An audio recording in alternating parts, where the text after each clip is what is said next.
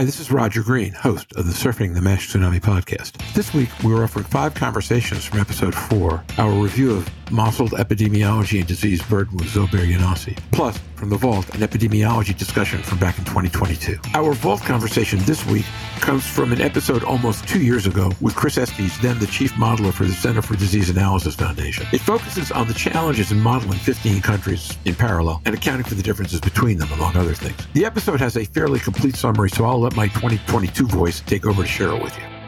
Hi, this is Roger Green, host of the Surfing the NASH Tsunami podcast. This weekend, we are offering four conversations and a full extra episode from season 3, episode 16. Our discussion on what data modeling can tell us about drug and diagnostic development and patient treatment. The extra episode is on MRE and hepatogram and their place in clinical treatment of patients today. Much of this conversation stems from my question about what modeling can tell us about the value of treating F2 disease with novel medications once they are approved. Chris Estes suggested such treatment is supportable based to a significant degree on how much hepatocellular carcinoma, HCC, appears in F2 and F3 patients. This leads to questions about whether HCC patients reported to be F2s are actually misclassified F3s, and then the degree to which the cost of medication will influence how payers answer the F2 question. The question shifts to which kinds of medications are likely to make the greatest commercial sense for treating F2 patients. Answer is complicated. And which countries are likely to have the greatest increased exposure to the NASH pandemic in years to come? Answer, countries with the largest increases in affluence and adoption of Western diets and lifestyles lifestyles like China. Epidemiology and disease modeling have much to teach us about the impact of NAFLD and NASH today, how that impact will change over time, and where we all should focus our efforts. These lessons are vitally important. So sit back, listen, enjoy, learn, and when you're done, join the dialogue on our LinkedIn and Facebook discussion groups.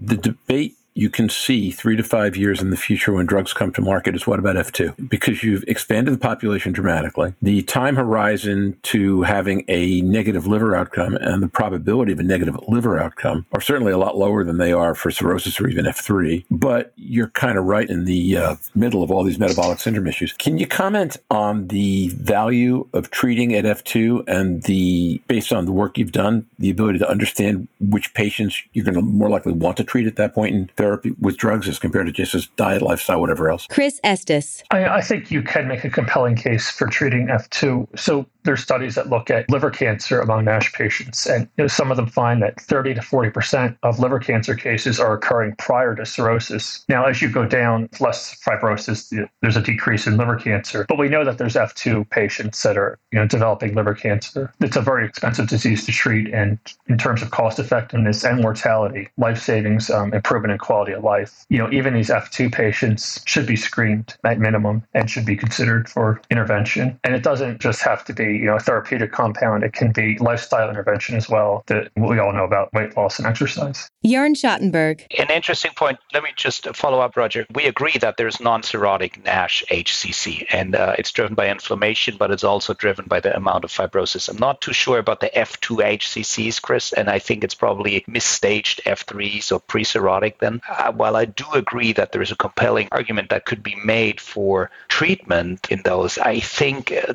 from what we know, it's more in the metabolic benefit, overall mortality benefit if we treat the liver than probably liver endpoints. I think that's tougher to show. And there's probably uncertainty, as you highlighted, around the stages, uh, the correct staging in these patients. And 30 to 40% is, is nothing that I would see here, but there, there are clearly cases that fall in, in the non cirrhotic categories. Louise Campbell. Do you think that the drive to look at the F2s and below will be driven by the cost of the medication at a higher level? Because once we start to get the medications to market, it is going to be highly expensive. And that is a burden of cost that a lot of health authority or health providers are actually going to want to reduce.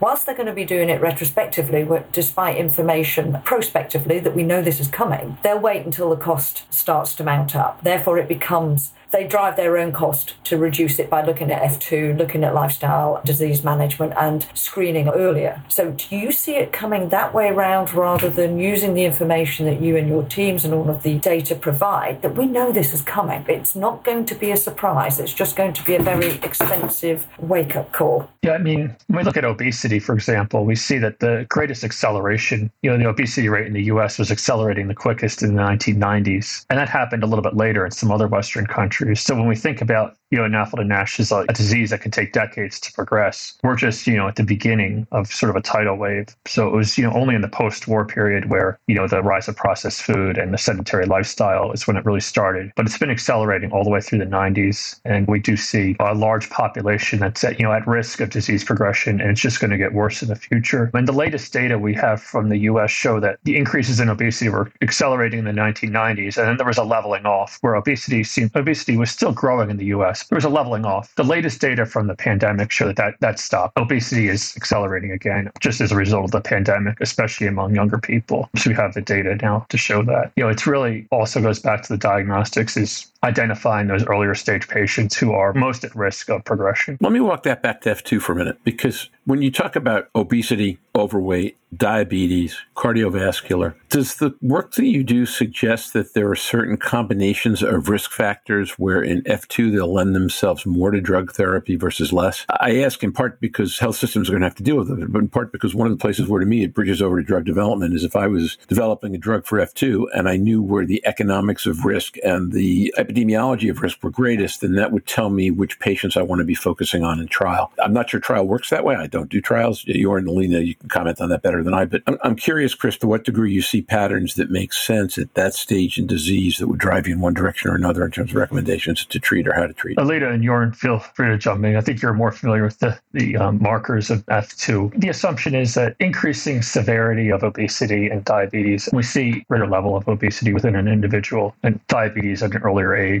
It's just is more likely to progress versus someone who's say just overweight and late middle age and is pre-diabetic in late middle age. So it's it's also has to do with the duration. When we look at childhood obesity, what is the impact of someone becoming obese when they're a child and living like that, being obese for decades and being pre-diabetic as a young adult versus someone who develops diabetes and obesity at a later age? Alina Allen. Yeah, I my opinion is that this is very complex and um, in terms of trying to make all the assumptions and and model this is a lot of parameters to keep in mind. So, as simple as age, if you consider that. So, if you diagnose somebody who's 70, let's say, as a arbitrary age who has stage 2 fibrosis versus somebody who's in the 30s, and then eh, their competing risks are going to be different. I assume, without a lot of modeling, that, that the 70 year old is going to probably die of cardiovascular disease or cancer, uh, whereas the 30 year old has a lot of decades ahead of them to develop liver related disease. And that the second aspect is what kind of drug are we talking? Are we talking an antifibrotic, which is unlikely to impact beneficially cardiovascular mortality, versus a metabolic drug who is likely to impact that? So there's so many strata of how you approach this in terms of modeling. And in my view, it almost sounds like this should be based on mechanism of action, the patient's comorbidities, the patient's age at diagnosis. So there's a lot of parameters that need to be kept in mind. Once we have drugs, depending on their mechanism of action, we almost will have to do something like a benefit or futility model approach because the cost, as Louise brought up, is going to be very high. So, is it going to be worth putting an antifibrotic into a 70 year old with F2? Probably not,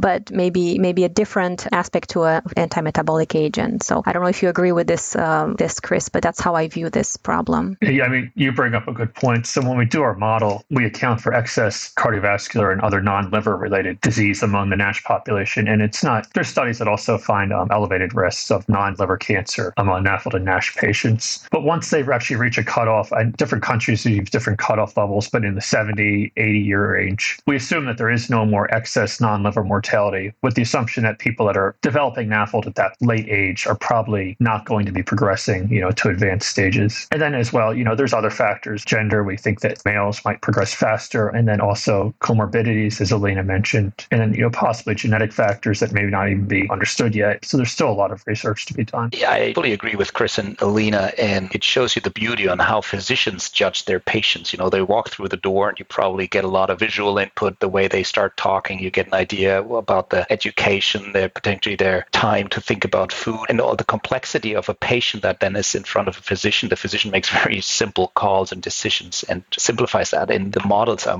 much complexer. Uh, anyways, why am I saying that? I think there's a certain subcategory in F2s that is in the snapshot moment that we stage the patient F2 doesn't tell us anything about the dynamic of the disease. And age is an important factor, but there's certainly fast fast progressors. So the concept of fast progressors and F2 patients uh, progressing quickly would need to be treated. Um, we're focusing on fibrosis and cirrhosis here from the liver endpoint. Um, are those with a lot of the patients with a lot of inflammation in the liver? Are those the patients with a high NIT that might uh, predict that type of uh, progression? ELF has been established as something leading to liver endpoints. So if I have an F1 with an ELF of let's say 11.6, is this a patient that's more progressive? Now ELF is not the best example because it also correlates to the disease stage, but you get the idea. I mean, there's more than the liver stage to the patient than the stage when he walked through the door. There's uh, many more aspects, and and that's difficult for models because it's not linear again. Then because if that patient changes something dramatically or gets uh, you know bariatric surgery and drops uh, 50 pounds, it just changes the natural history, and that's I think the main problem we're seeing here in, in predicting the future with that dynamic uh, disease as it is. Chris, you said you did lots of countries. Which are the countries you're most concerned about going forward